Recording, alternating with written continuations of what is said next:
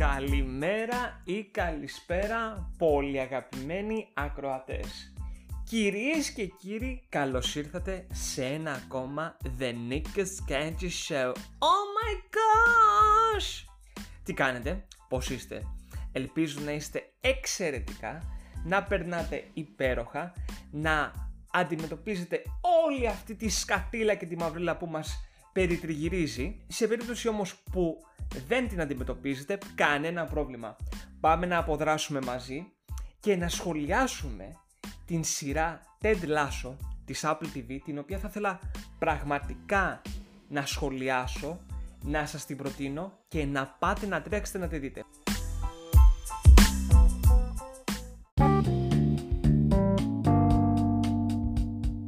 Αχ, Ted Lasso.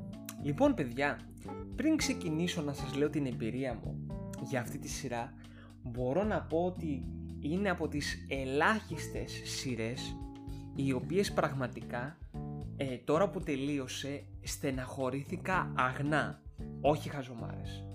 Λοιπόν, η σειρά Lasso ξεκίνησε τον Αύγουστο του 2020, τότε βγήκε λοιπόν η πρώτη σεζόν, λίγο μετά το λανσάρισμα της Apple TV που έγινε κάπου τον Νοέμβριο του 19.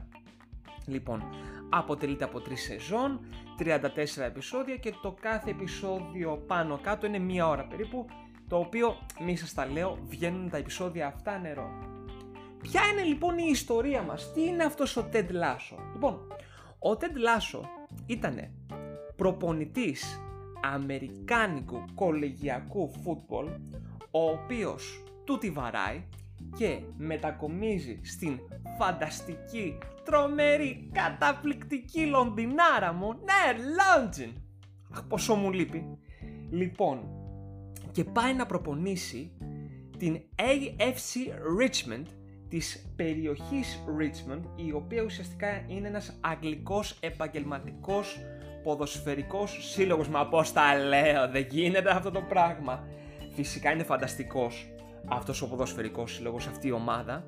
Και πάει να ασχοληθεί λοιπόν με το ευρωπαϊκό ποδόσφαιρο. Και όπως καταλαβαίνετε δεν το έχει με το ευρωπαϊκό ποδόσφαιρο οπότε ναι μεν κάνει μια τεράστια αλλαγή στη ζωή του αλλά παράλληλα κιόλας πάει να ασχοληθεί με κάτι εντελώς καινούριο και πρέπει να τα μάθει όλα αυτά. Οπότε καταλαβαίνετε ότι έτσι τα πρώτα βήματα είναι λίγο άντε σήκω να πάμε Λοιπόν, και εφόσον έχει μετακομίσει στη Λονδίνο και αναλαμβάνει την ομάδα, γνωρίζει την ιδιοκτήτρια της ομάδας, την Rebecca Welton, a.k.a. θα σας πω αμέσως το όνομά της, είναι η Hannah Wandingham. Θα μας πεις τώρα ποια είναι αυτή ρε Νικόλα. Μην αγχώνεσαι, σε έχω. Αν είχες δει Eurovision 2023, τότε θα θυμάσαι σίγουρα αυτή την ψηλή ξανθιά θεάρα παρουσιάστρια. Λοιπόν, αυτή παίζει και στο Ted Lasso και ουσιαστικά αυτή έγινε η ιδιοκτήτρια της AFC Richmond καθότι ο πρώην πλέον σύζυγος τα έπλεξε με μωράκι ή να πω καλύτερα μωράκια και αυτή αποφάσισε να πάει να το εξαγοράσει στην ομάδα. Έτσι κι αλλιώς αυτός δεν ασχολιόταν πάρα πολύ. Οπότε έχουμε ένα κοινό ξεκίνημα για δύο ανθρώπους και για τον Ted Lasso και για τη Ρεμπέκα. Εκείνος ξεκινάει να κάνει ευρωπαϊκή ψέματα, ευρωπαϊκή πορεία, καλά πήγα να το πω, και εκείνη ουσιαστικά πάει να μανατζάρει έναν ολόκληρο ποδοσφαιρικό σύλλογο. Οπότε είναι ένα rough start και για τους δύο. Λοιπόν, πάντως αυτό το οποίο ο Ted Lasso καταφέρνει και περνάει και στην ομάδα και στον εαυτό του και στους γύρω είναι ότι μπορούμε να το κάνουμε αυτό το εγχείρημα έχοντας απλά ένα μότο. Believe. Πίστεψε. Θα το αναλύσουμε όμως αυτό μετά.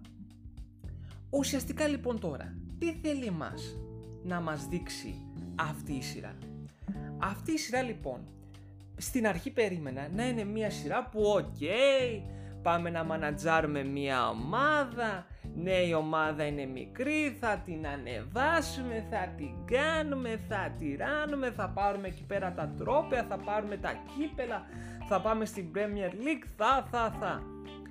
Παραδόξως δεν είναι αυτό. Είναι και αυτό ναι μεν, αλλά δεν είναι αυτή η ουσία της σειράς αυτής.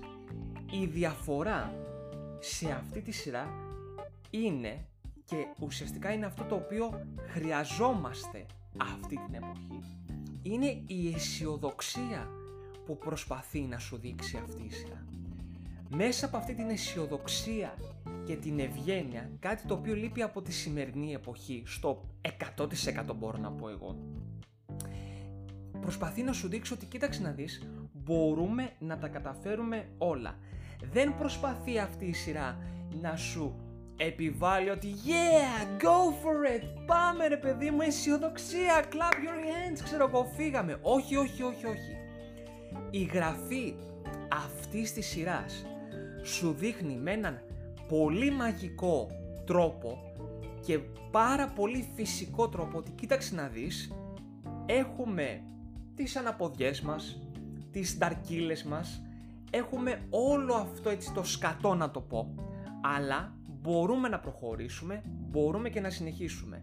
Και τι γίνεται, η γραφή του Jason Sudeikis, δηλαδή aka του Ted Lasso, με αυτό το χιούμορ το οποίο ουσιαστικά τι γίνεται, ο Ted Lasso είναι Αμερικανός και πηγαίνει στην Βρετανία. Πέραν του γεγονότος ότι στη Μεγάλη Βρετανία έχουν το δικό τους το ιδιαίτερο το χιούμορ, πηγαίνει ο Ted Lasso, το Αμερικανάκι, λέει τα Αμερικανικά αστεία, δεν τον καταλαβαίνει κανείς, παρόλα αυτά όμως έχει κάνει ένα πολύ σημαντικό πράγμα. Δεν σταματάει να χαμογελάει και δεν σταματάει να είναι αισιόδοξος. Και αυτό το δίνει σε όλη την ομάδα.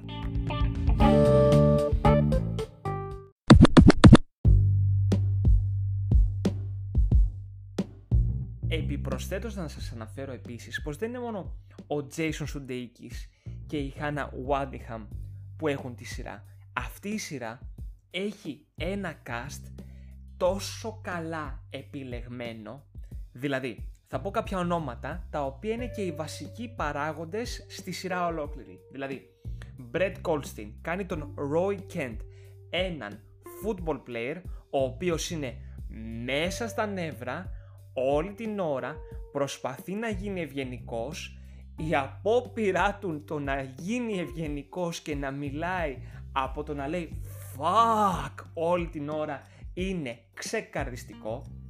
Έχουμε επίσης τον Brendan Hart, ο οποίος είναι ο λεγόμενος Coach Beard, δηλαδή με λίγα λόγια είναι ο, ο προπονητής Μούσιας, ο οποίος είναι και βοηθός του Ted Lasso, ο οποίος είναι ένας άνθρωπος ο οποίος είναι στο δικό του τον κόσμο, στη δικιά του την καρακοσμάρα το σύννεφό του, αλλά είναι ο άνθρωπος ο οποίος ε, συμβουλεύει τον Ted Lasso εκεί που πρέπει, του δίνει όλες τις κατάλληλες σύμβουλες και φυσικά βοηθάει και την ομάδα. Μέσα σε αυτό το cast δεν μπορώ να τους αναφέρω όλους, θα αναφέρω επίσης τον Jeremy Swift, ο οποίος είναι ο βοηθός της Ρεμπέκα στην ομάδα, ο οποίος είναι ένας άνθρωπος οικογενειάρχης, cute, και παρόλα αυτά συγκροτημένος αλλά πορωμένος όσο δεν πάει, αστήρευτο γέλιο με τον συγκεκριμένο και φυσικά είναι και η Juno Temple που κάνει τη λεγόμενη Killy Jones. Με λίγα λόγια είναι γυναικάρα της υπόθεσης η οποία μπλέκει με τον Roy Kent, γουστάρει έναν ακόμα football player εκεί πέρα. Γενικά μπορούμε να πούμε ρε παιδί μου ότι είναι το πολύ ελεύθερο πνεύμα αλλά ναι μεν ελεύθερο πνεύμα, αλλά θα σου πει τα πράγματα έτσι όπως είναι. Επίσης, ένα καταπληκτικό που έχει καταφέρει με όλο αυτό το cast είναι ότι δεν χρειάστηκε η σειρά να προσπαθήσει να παλέψει έτσι ώστε εγώ σαν θεατής να δεθώ. Δηλαδή, στην πρώτη σεζόν, στα 4-5 πρώτα επεισόδια, γιατί πρέπει να δώσεις και λίγο χρόνο, δέθηκα με αυτούς τους ανθρώπους και κυρίως με τους παίκτες λες και ήταν δικιά μου ομάδα.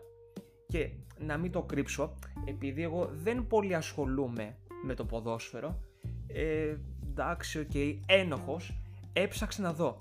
Ρε μήπως υπάρχει η AFC Richmond, γιατί παιδιά, το logo της ε, ομάδας και όλα αυτά ήταν τόσο ρεαλιστικά που λέω εντάξει παιδιά πάμε Go Richmond, Go Richmond Ε, τελικά μη σας τα λέω, ε, η ομάδα δεν υπάρχει, ήταν όντως ένας φανταστικός σύλλογος. Αλλά OK, okay, το παραβλέπουμε αυτό. Πάμε όμως τώρα να αναλύσουμε το μότο Believe.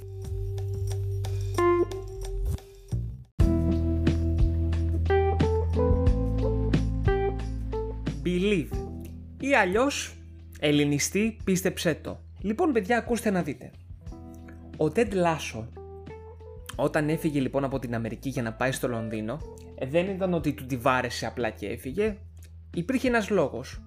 Ο λόγος λοιπόν ήταν ότι ότι είχε χωρίσει με τη γυναίκα του, με το γιο του γιατί είχε και ένα γιο εξαιρετική σχέση, αλλά δεν μπορούσε να το διαχειριστεί όλο αυτό. Και είναι αλήθεια πως βλέπουμε σε αυτή τη σειρά πέραν της αισιοδοξίας και όλης αυτής της ευγένειας που υπάρχει σε αυτόν τον άνθρωπο και σε όλο αυτό το κλίμα της σειράς ότι λόγω της μη διαχείρισης αυτού του περιστατικού σηκώθηκε και έφυγε. Και κατά τη διάρκεια των μάτς πάθαινε κρίση πανικού. Δηλαδή εκεί πέρα που ήταν όλα καλά, εμψυχώνει, κάνει, ράνει, ξαφνικά τον βλέπεις και φρικάρει και ξεκινάνε και τρέμουν τα χέρια του και σηκώνεται και φεύγει. Και αυτό έγινε αρκετές φορές. Και φυσικά ε, από ένα σημείο και έπειτα όσο αισιόδοξος και να προσπαθείς να δεις διαφορετικά τη ζωή και να γίνεται όταν φεύγεις από τα προβλήματα τα οποία σε βασανίζουν ή από κάτι το οποίο δεν μπορείς να διαχειριστείς αυτό είναι πως θα σου βγει σε σωματικό επίπεδο. Και φανταστείτε τώρα τη μαγεία αυτής της σειράς, την εξυπνάδα που από ένα σημείο και έπειτα λέει ότι κοίταξε να δεις, θα πρέπει να πάω ρε παιδί μου σε μια ψυχολόγο. Και πήγε φυσικά και απευθύνεται στην ψυχολόγο της ομάδας. Η οποία ψυχολόγος της ομάδας, πέρα του γεγονότος ότι κοίταξε να δεις, του είπε 1, 2, 3 για να αντιμετωπίσεις κάποια πράγματα και να τα λύσεις. Το πρώτο πράγμα το οποίο πρέπει να κάνεις είναι να ανοίξεις τα μάτια σου. Εφόσον λοιπόν κάνει αυτή την κίνηση, ακόμα και η ίδια ψυχολόγος εμπνέεται από τον Ted Lasso στο θέμα του κοίταξε να δεις, ok είναι μεν, υπάρχει όλο αυτό γύρω μας το οποίο είναι αρνητικό, αλλά της δίνει την όθηση και το push, ακόμα και αυτή που είναι μια ψυχολόγος έτσι, να γίνει έτσι, να τα δει τα πράγματα λίγο πιο θετικά. Οπότε λοιπόν τώρα για εμένα, το motto believe είναι η αλήθεια πως από την πρώτη στιγμή που είδα αυτή τη λέξη δεν θα πω ότι ξεκίνησα να βλέπω τα πράγματα διαφορετικά αλλά μπορώ να πω ότι για αρκετό διάστημα πολλοί από εμάς όταν λέγαμε κάνε κάτι πίστεψέ το λέγαμε βρεάτε κάνε μας τη χάρη τώρα φύγε από εδώ πίστεψέ το και climb mine on the line. Κι όμως έρχεται κάποια στιγμή στη ζωή σου ε, που θα περάσεις μια περίοδο αλλαγών. Ας πούμε, εγώ σε αυτή την περίοδο είναι μια περίοδος αλλαγών. Θετικές αλλαγές για εμένα. Αλλαγές οι οποίες, ας πούμε, θα αλλάξω δουλειά. Ε, πιο, στο πιο άμεσο μέλλον, ας πούμε, θα ασχοληθώ και με δεύτερη σχολή.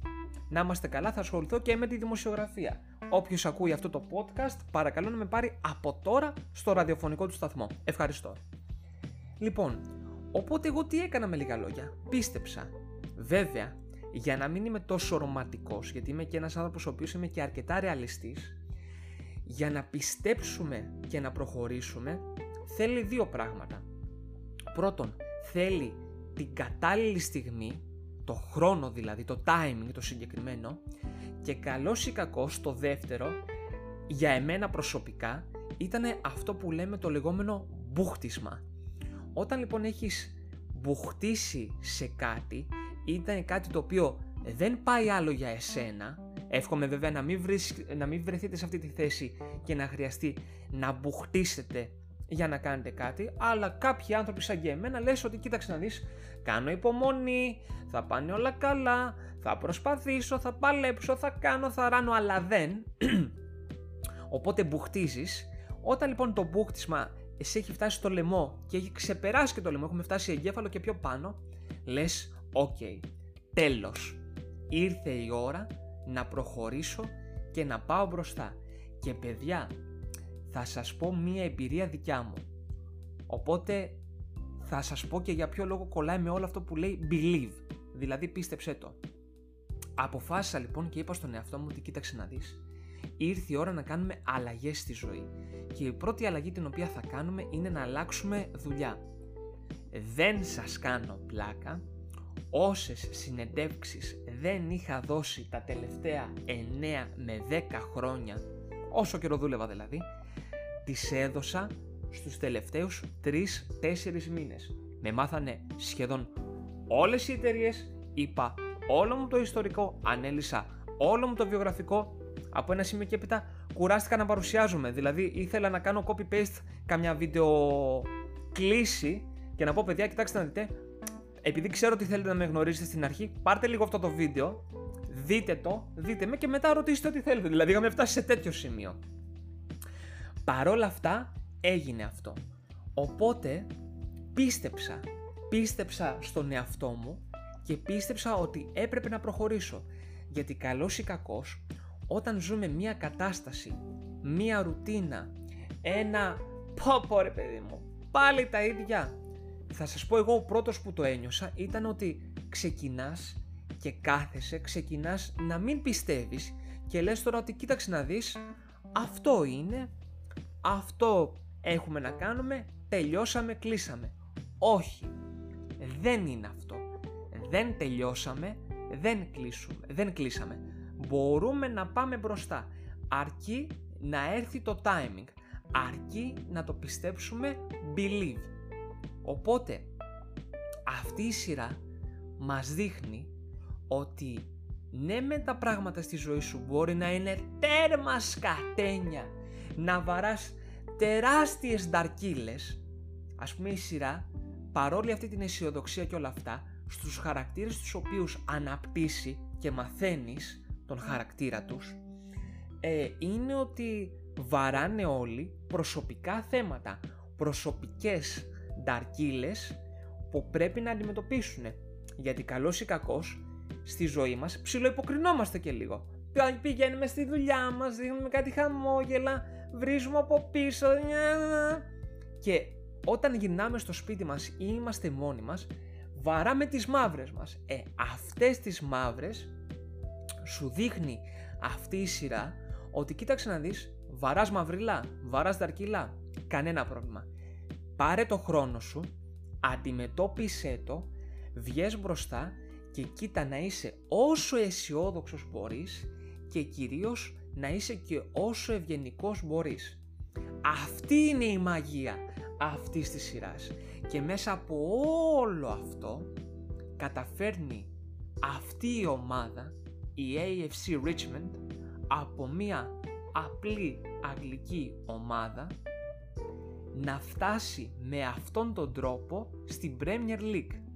Και ποιος είναι αυτός ο τρόπος; Είναι ο λεγόμενος The Lasso Way, έτσι όπως πήγα να τον χαρακτηρίσω, ή αλλιώς The Richmond Way, δηλαδή αυτός ο τρόπος ότι κοίταξε να δεις, πίστεψέ το, ναι, τρως δαρκύλες, τρως μαυρίλα φουλ, αλλά εφόσον ανοίξεις τα μάτια σου και το αντιμετωπίσεις όσο μπορείς με το δικό σου τον τρόπο. Θες να το περάσεις μόνο σου, θες να το μοιραστείς με φίλους, θες να πας σε ένα ψυχολόγο, θες να πας σε ένα κλαπ για να τα κάνεις όλα πουτάνα, όλα πουτάνα με τον οποιοδήποτε τρόπο; Εφόσον λοιπόν τα αντιμετωπίσεις όλα αυτά, βγες μπροστά, σήκω, προχώρα και κάνε αυτό που πρέπει. Δεν υπάρχει μεγαλύτερη λύτρωση στην ψυχή σου από το να κάνεις αυτό το οποίο πραγματικά θέλεις και νιώθεις. Θα μου πεις τώρα, άσε ρε Νικόλα, τώρα κάνουμε αυτά που νιώθουμε και αυτό. Ξέρω, ναι, ξέρω. Ακούγεται υπερβολικά ρομαντικό, υπερβολικά αισιόδοξο. Εγώ όμως δεν τα λέω με αυτόν τον τρόπο. Εγώ τα λέω με τον ρεαλιστικό τρόπο. Αντιμετώπισε τις μαυρίλες σου και τις δαρκύλες σου και όσα προβλήματα σε βασανίζουν, βγάλ τα από πάνω σου, σήκω, προχώρα και θα νιώσεις άλλος άνθρωπος. Αυτό θέλει να μας δείξει αυτή η σειρά, όπως προείπα. Ότι με, μέσα από όλα αυτά προχωράμε. Και εννοείται, γιατί είναι και σειρά, φτάνουμε στην επιτυχία και φτάνουμε και στην Premier League ρε παιδί μου και κερδίζουμε ματσάκια για πλάκα. Λοιπόν, φυσικά είναι και η μυθοπλασία μέσα, μην το ξεχνάμε αυτό.